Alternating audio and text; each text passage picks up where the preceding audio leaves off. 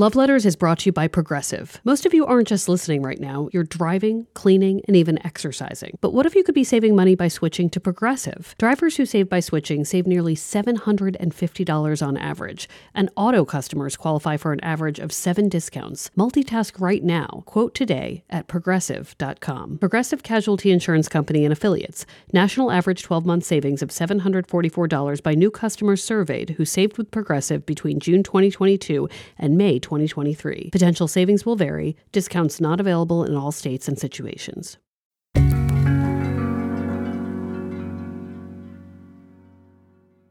So, this season is all about new beginnings. And there's one new beginning I've always been suspicious of. Maybe that's because it's not really new. I'm talking about vow renewal ceremonies.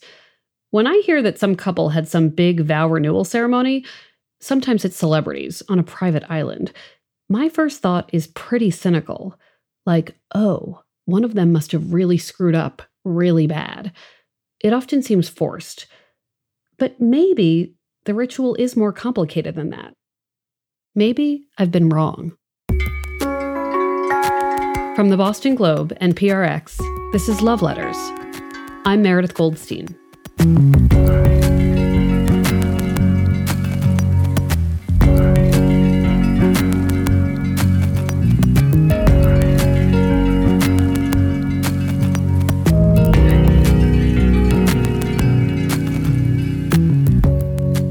Wedding vows, by definition, are very aspirational. When a young couple vows to have and to hold, whether rich or poor, in sickness or in health, you know how it goes. Do they really know what they're in for? Of course they don't. How could they? Often they haven't seen enough of life yet. A vow renewal, though, is something else entirely. It's more than just a restatement of those original promises. It's saying that after all these years of lived experience, I still love you. I'm still in this with you. And I stand here today, ready to commit to all that.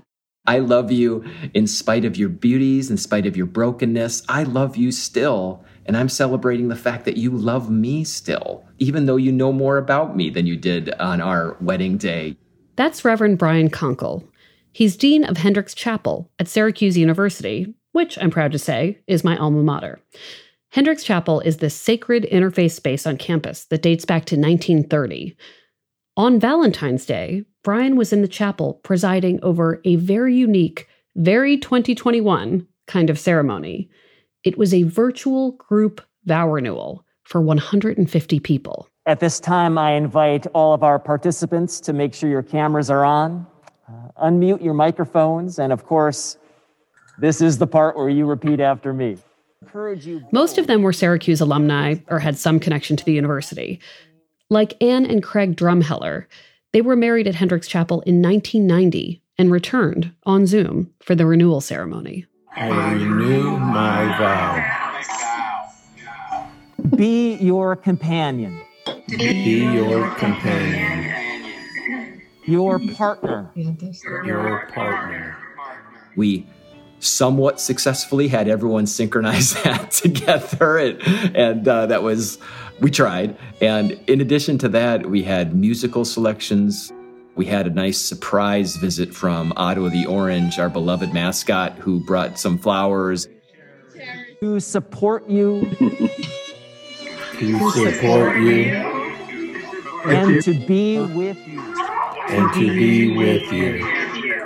It was our goal to say, let's all in our busy lives, in our lives filled with crisis and struggle these days, to stop, pause, look our partners in the eyes and say, thank you for putting up with me. Let's keep at it. There's this Charlie Brown cartoon where Charlie shoots a bow and arrow into a blank wall, and the next screen he walks up to the wall and draws a target around the arrow. And I think that's half my job, you know? That's so well said. How do you draw targets of meaning around arrows that are already in the wall? Yeah. And look, I didn't make up vow renewals. But they are. So let's draw some targets of meaning around them. And I think that we were relatively successful with that. The ceremony was especially poignant given the pandemic. which Brian says has provided all of us a chance to hit pause and take stock of our lives, for better or for worse. It has provided people with time to clarify, and that clarity can go a lot of different ways. So I do think that we will continue to see couples coming into a new sense of awareness. When I think about my own marriage, it's we're all playing out of position right now. What she's being asked to do, what I'm being asked to do, we're all rookies at this. Yeah. And at the end of the day, it's saying what really matters, what binds us together, and we are in this together. And that's really the only promise we can make to each other. We can't promise that tomorrow is going to be easy. We can't promise that the kids are going to be better behaved tomorrow. We can't make any of those promises. But what we can do is look each other in the eyes and say, I'm with you, and you're with me, and let's just keep going.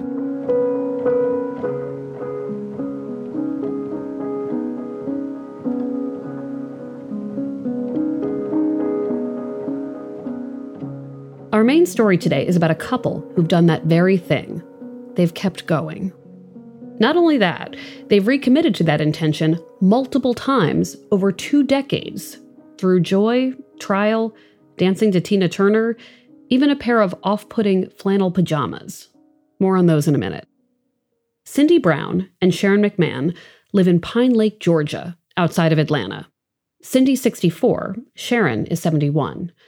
They're married, and they operate a wedding photography business together. Their story begins more than 20 years ago in Hattiesburg, Mississippi, when Cindy takes a job teaching photojournalism and design at the University of Southern Mississippi. Here's Cindy. Well, I moved to Hattiesburg to be a professor. Sharon already lived in Hattiesburg. We both broke up with the people we had been with in dysfunctional relationships, and we had sworn off relationships. Sharon puts it like this. I was 50 years old. I had been married twice, and I was just done.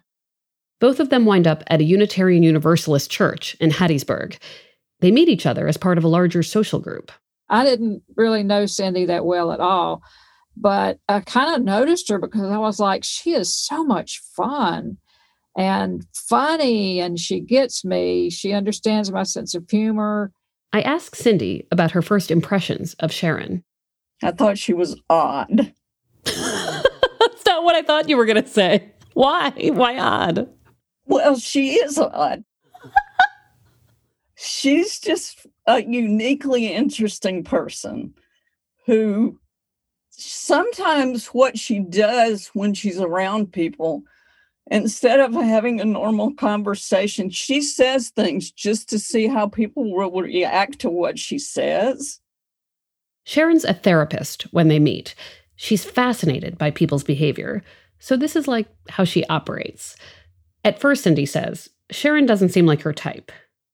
It was kind of strange. It was not romantic. It was not romantic. And then, bam, it was romantic.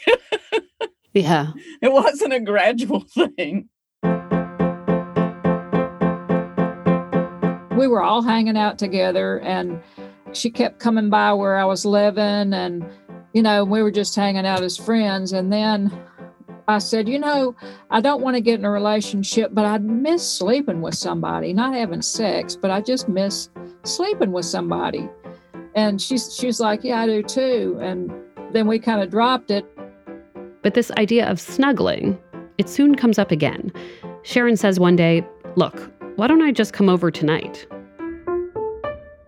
And she came out. I got ready for bed, and I was in the bed, and she came in, and she had these red plaid flannel pajamas on. And I was like, I'm not going to do anything. You can just, you know, you don't have to wear those pajamas.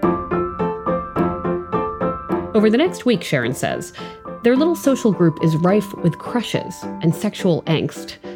One day, Sharon's hanging out in a friend's backyard. I told her, I said, you know what? I'm going to put an end to this, all these crushes and everything. She was like, what are you going to do? And I said, I'm going to get with Cindy tonight.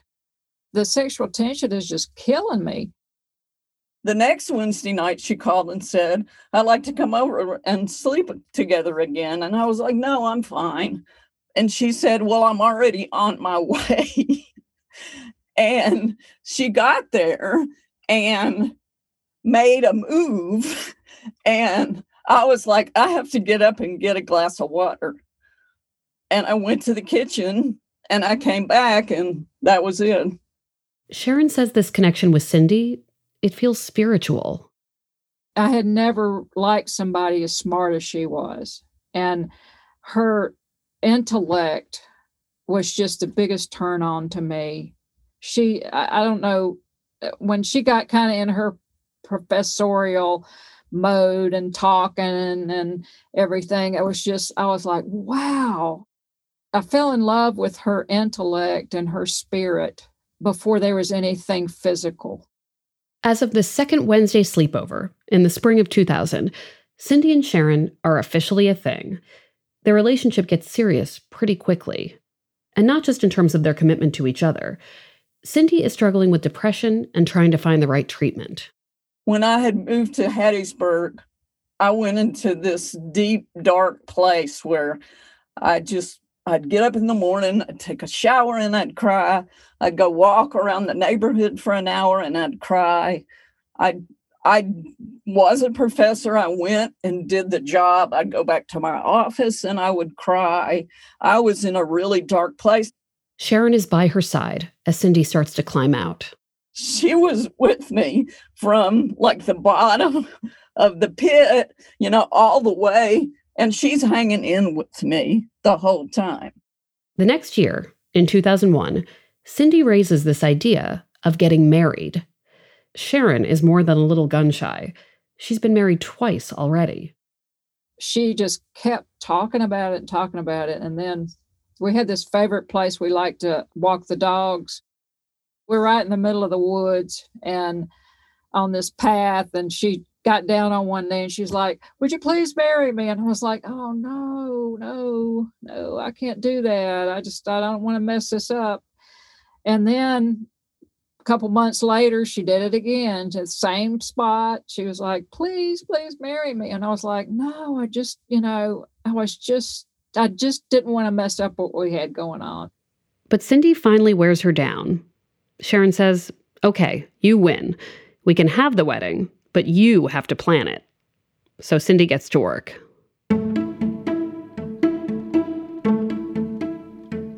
Marriage equality is still some years away at this point, but civil unions are allowed in Vermont. Cindy plans a ceremony in Vermont's Northeast Kingdom for October of 2001. She gets the rings. She hires a bagpiper. She finds a Unitarian minister to perform the ceremony. They reserve the honeymoon suite at the Highlands Inn, a gay-friendly establishment nearby in New Hampshire.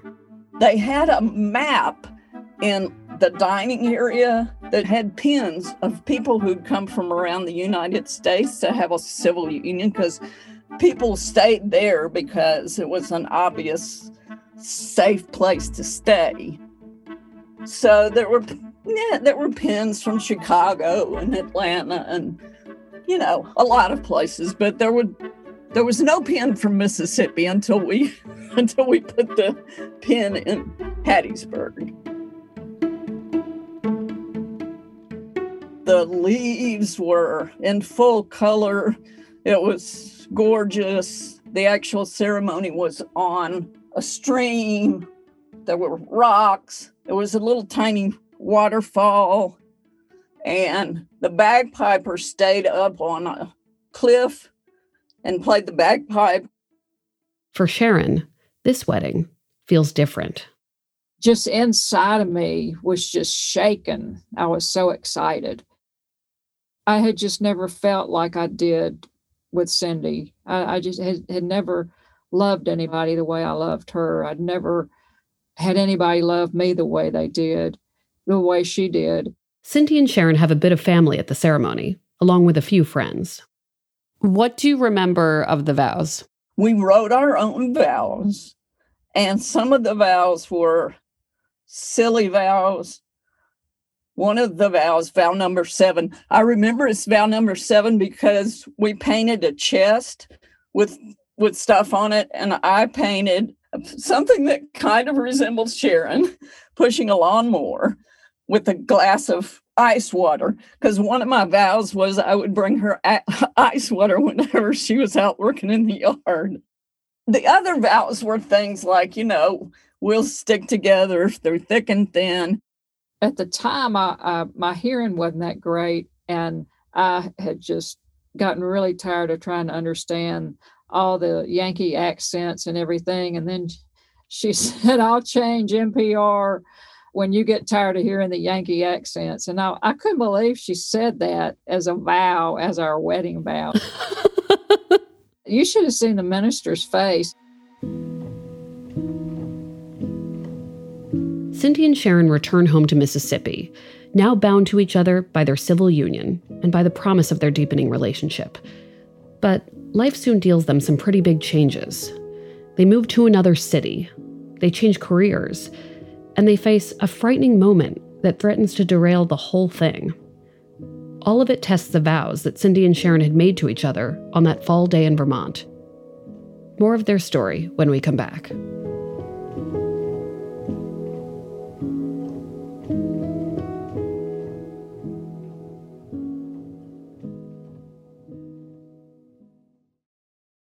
Okay, we're back. As a photographer, Cindy works on this project on religious diversity in Mississippi. That stirs an intense interest in how people worship. She actually decides to stop teaching and goes to seminary in Atlanta. Sharon stays in Hattiesburg. Cindy makes the 9-plus hour train trip back and forth on weekends. One weekend, about a year into seminary, Cindy's back home in Mississippi. She's been hired to shoot a wedding, and Sharon is helping Cindy do the photography. They're getting dressed. That's when Sharon notices something. I'll never forget this because the house we lived in was a 1940s house, and the whole wall on two sides were windows. Light would just pour into that room. And I looked at her across the room when we were getting dressed, and I said, "Oh my God, you've got a lump." I could see the lump in her breast. And I was like, oh my God, she's got cancer. I just knew that she had cancer. And I went in to take a shower, and I cried and cried in the shower.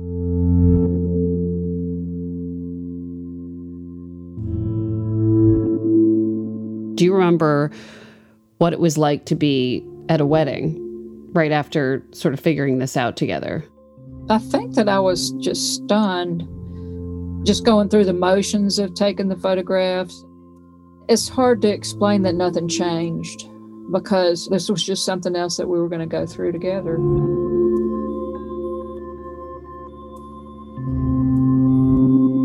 It's 2007 by this point. Sharon moves to Atlanta so she and Cindy can be together, and so they can support each other as Cindy begins radiation and chemotherapy. Their relationship soon crosses another threshold when they decide to officially start a wedding photography business together. To Cindy, this idea springs from that same fascination with worship and ritual. I used to call her Saint Cindy because she just has a heart of gold, and she's just such a good, good person. And she'd say, "Don't call me that, don't call me that." And I'm like, "But you are, you're just a saint." And then we got in business together. And I haven't felt the need to call her Saint Cindy since then. She's not a saint anymore. Once you go into business, people will say, "What's it like being together 24 hours a day and working together and doing?" And I said, 98% of the time it is great, but that 2%, it is tough. And I think she feels the same way. We run it just like a business. I'm the CFO. I'm in charge of all the finances. And she has to come and presents. If she wants to buy something big, she comes and she presents it to me. And my question is always, how is spending this money going to make money for us? And it has to make sense to me. Sharon also does some shooting and helps with lighting and logistics when they work events. I have anhydrosis, which means I don't sweat. So especially here in Atlanta or Mississippi, if it gets really hot, I have to be very careful to drink a lot of water, splash water all over my face. In the hot weather, she looks after me to make sure my face is not turning too red, that I'm taking care of myself. She's my keeper. By 2012, Cindy's cancer is in remission. They're supposed to shoot this wedding of friends up in Scarsdale, New York. Sharon's sister and niece, who live in Connecticut, say, "Why don't you two get married here on the way?" Because same-sex marriage is now legal in Connecticut. Sharon's sister is friends with a judge who lives in this beautiful house on Long Island Sound. They're 2 for 2 in terms of gorgeous places to exchange vows. Cindy remembers it this way. We went to the judge's house and had the ceremony and watched people windsurfing on the Sound. Yeah, it was pretty awesome. Do you remember at all what it felt like to sort of do this again? Like, having done it in Vermont, like to do this again after, at that point, having, more than 10 years of relationship under your belt? It felt rock solid. It was even more of a celebration than the first time. I mean, the first time was this huge celebration, but this time it really was a fulfillment of this time we had together.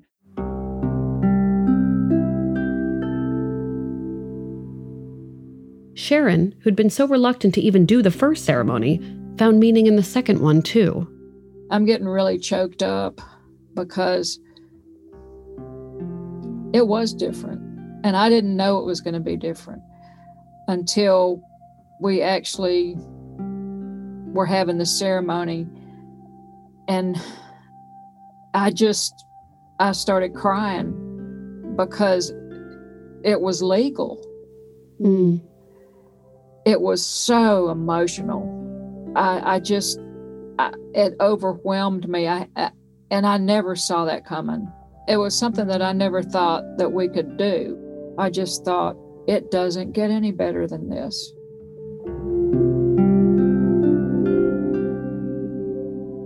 It scared me to death when I fell in love with her. It really did, because I had never been that vulnerable in my life. And then to have spent 12 years with her, to see how generous she is and how loving she is and how steadfast. And it really solidified what was already going on in our relationship. A couple of years after Cindy and Sharon's Connecticut wedding, a third opportunity to honor their bond comes out of nowhere. The coffee company, Keurig, has teamed up with an Atlanta bridal show to give away 4 weddings on December 13th, 2014, or, if you can picture it, 12/13/14. A friend of Cindy's who works at the bridal show says to her, "Do you know any same-sex couples who might want a free wedding?" But it's pretty short notice. Cindy thinks, wait, what about us? We could do a vow renewal. So Cindy and Sharon record this impromptu submission video and send it in. I'm Sharon. And we would like to get married and or have a vow renewal. And we feel like ours is a once in a millennium love. Yeah. Yeah. They wind up winning one of the 4 slots. They gave us this souped-up Keurig, which we ended up giving away because we don't drink coffee. My mom at the time lived in an assisted living facility, so we took it for the caretakers. That is a very nice use of a Keurig. Cindy and Sharon are excited about this vow renewal because, unlike the civil union in Vermont and the wedding in Connecticut, this ceremony will be at the Margaret Mitchell House in Atlanta, among their community. They get to invite up to 25 people. They ask a friend, the Reverend Kim Jackson, now a state senator in Georgia, to marry them. When Kim gets to the actual vows, there's a slight problem. Kim asks us where our vows are, and we look at each other. We don't have the vows. I think maybe she said, what are you going to do? And we said, we'll wing it. But the most memorable part of the event is the dancing. A friend had choreographed a dance for Cindy and Sharon to perform to Tina Turner's version of Let's Stay Together.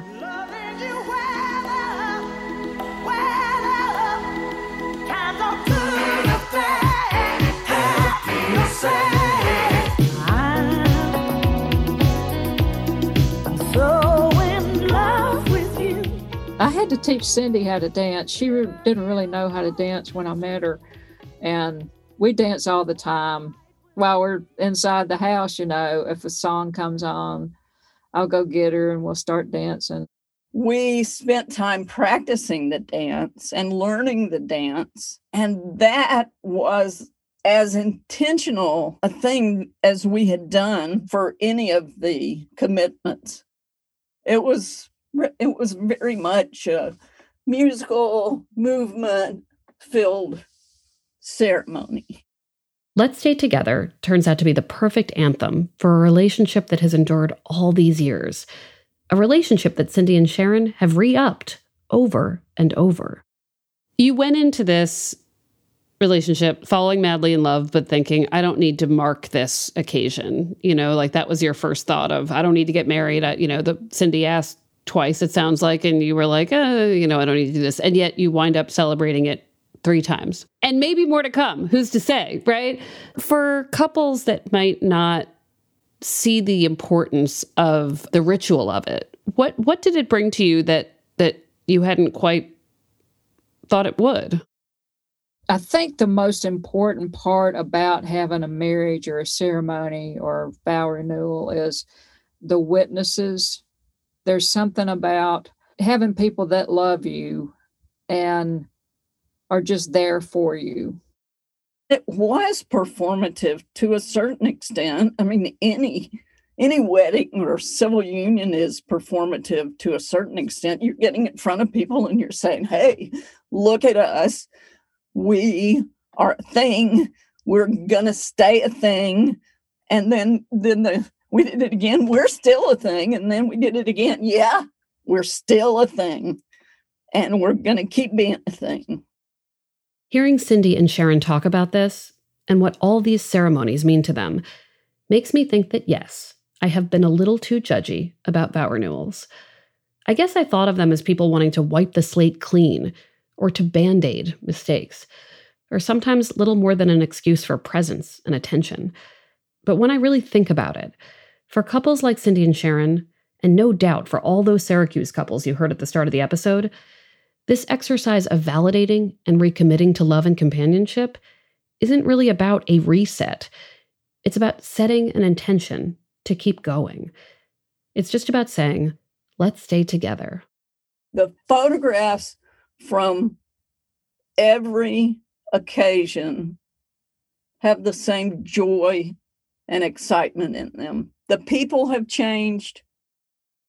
The people I see are, I guess, more mature, although I don't really feel that I'm that mature now. So you just have to have the love as your foundation, and then you can get through anything. There's so much experiences that we've shared together and so many inside jokes. And we just have fun. You know, when we have pillow talk at night, that's one of my favorite things, is to, like, I'm just about in the middle of going to sleep and she'll say something and it'll take me 2 or 3 beats to realize just how nuts whatever it was that she said was, and then I'll start laughing and I can't quit. Thank you so much for telling your story. You are so welcome. I'm really excited to be able to share all this with people because, you know, it's all about the love. I really enjoyed being here. Thank you, Meredith.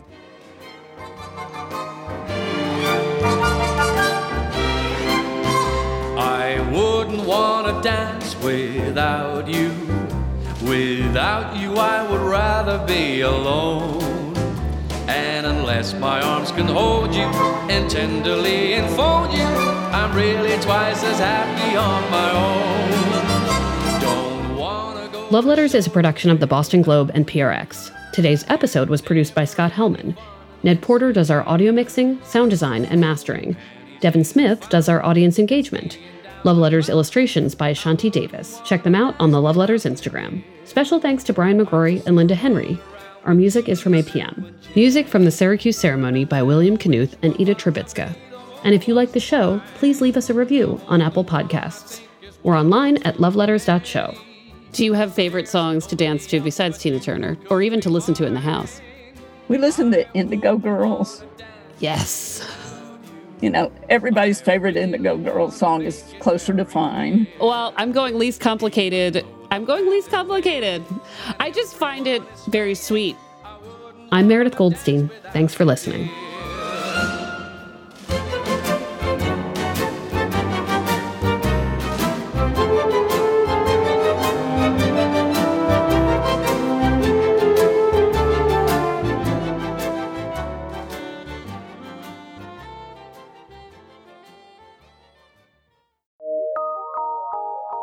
From PRX.